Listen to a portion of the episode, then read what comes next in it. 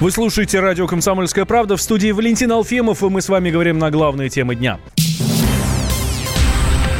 Признанный виновным в шпионаже гражданин Польши пытался получить секретные комплектующие российского зенитно-ракетного комплекса С-300. Об этом сообщают в ФСБ. Военную разработку Марианна Радзаевский планировал вывести к себе на родину.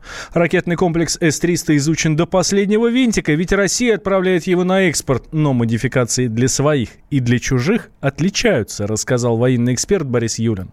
С-300 он поставляется за рубеж. Более того, Сейчас он поставляется даже в страну НАТО, Турцию. Так вот, так что э, каких-то особых секретов там нету. Возможно, он единственное, чего могут заинтересовать, это те моменты, которые отличают комплексы для своих, так сказать, от комплексов на экспорт. Потому что экспортные варианты, они довольно существенно отличаются. В системе классификации целей могут быть в характеристиках систем обнаружения, радаров и так далее. То есть обычно на экспорт поставляются несколько урезанные версии.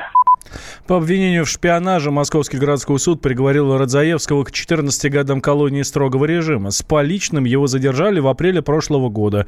Следствие установило, что иностранец работал на польскую организацию, которая специализируется на поставках вооружения для армии и сил специального назначения.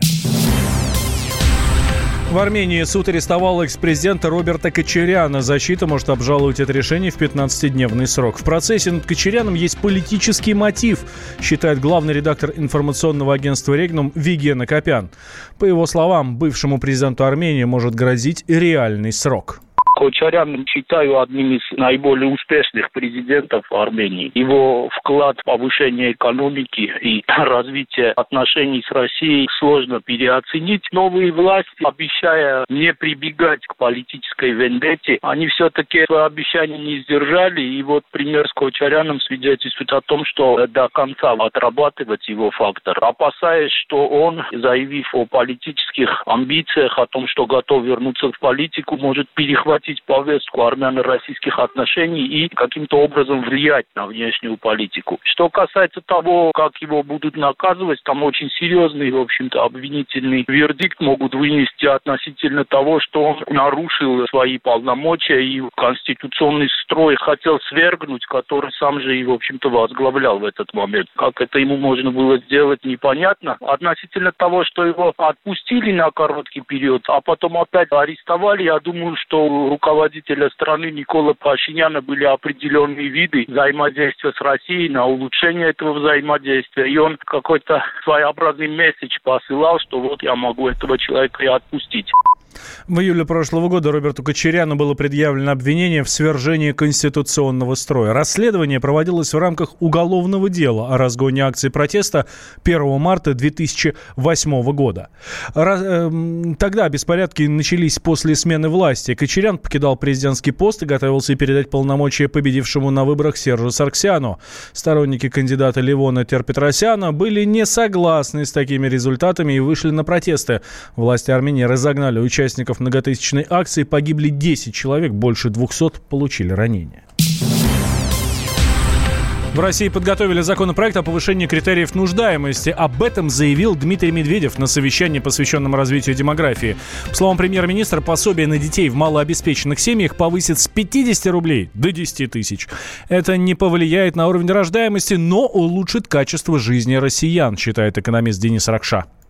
Во-первых, это одна из мер глобальной программы по борьбе с бедностью. И самый главный эффект – это снижение количества семей, которые живут за чертой бедности. На демографию эта мера, может быть, окажет косвенный эффект, о чем тоже говорил Дмитрий Медведев, но не так очевидно, потому что в первую очередь тут работает, конечно, капитал, там и денег больше, и он уже давно в сознании наших сограждан ассоциируется с повышением рождаемости. Эта мера нынешняя скорее не повлияет на количество вновь рожденных детей, но повлияет на качество их жизни, поскольку воспитывать их, растить их будет легче, и у них, у их родителей появится больше возможностей для здоровой жизни. Улучшить рождаемость в стране можно в том случае, если дополнительная материальная поддержка будет оказываться всем семьям, независимо от социального статуса, считает демограф, старший научный сотрудник Высшей школы экономики Дарья Халтурина. Эту меру в любом случае надо поддерживать, тем более, что это малообеспеченные семьи. Малообеспечены они потому, что социальной защиты недостаточно. Наша вот эта политика по поддержке рождаемости долгие годы забывает э, семьи с более высокими доходами, горожанок крупных городов, да, там тех же москвичек, екатеринбурженок и так далее, у которых э, более высокие доходы и более высокие уровни поддержки. То есть у нас вот все эти годы была поддержка семьи, она сработала только с бедными семьями. То есть село и такие очень бедные регионы. А вот в Москве вообще не выросла рождаемости. Эта линия, как самая дешевая, продолжается. Но если мы говорим о демографии, пора уже как-то немножко выровнять эту политику. Ранее во время прямой линии Владимир Путин заявил, что семьи с доходом до 45 тысяч рублей с 1 января следующего года будут получать выплаты на ребенка в размере 10-11 тысяч.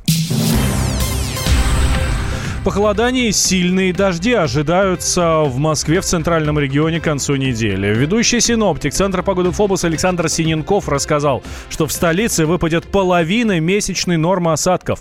А, дожди начнутся завтра вечером. Норма в этом месяце 75 миллиметров. Выпало около 15 процентов. Мы ожидаем еще примерно половину месячной нормы. Это в конце недели за два или даже три дня. Температура будет постепенно понижаться. Если завтра еще 21-23, то в конце недели, в пятницу, в субботу это 12-15 градусов днем и до 7-8 э, градусов э, ночью. В воскресенье циклон уйдет на восток, снова появится солнце, осадки прекратятся, и температура будет постепенно повышаться до 18-20 градусов. По России дожди пройдут в конце недели практически во всех областях центра европейской части России и в конце недели а, дойдут до Поволжья. А на юге России погода сохранится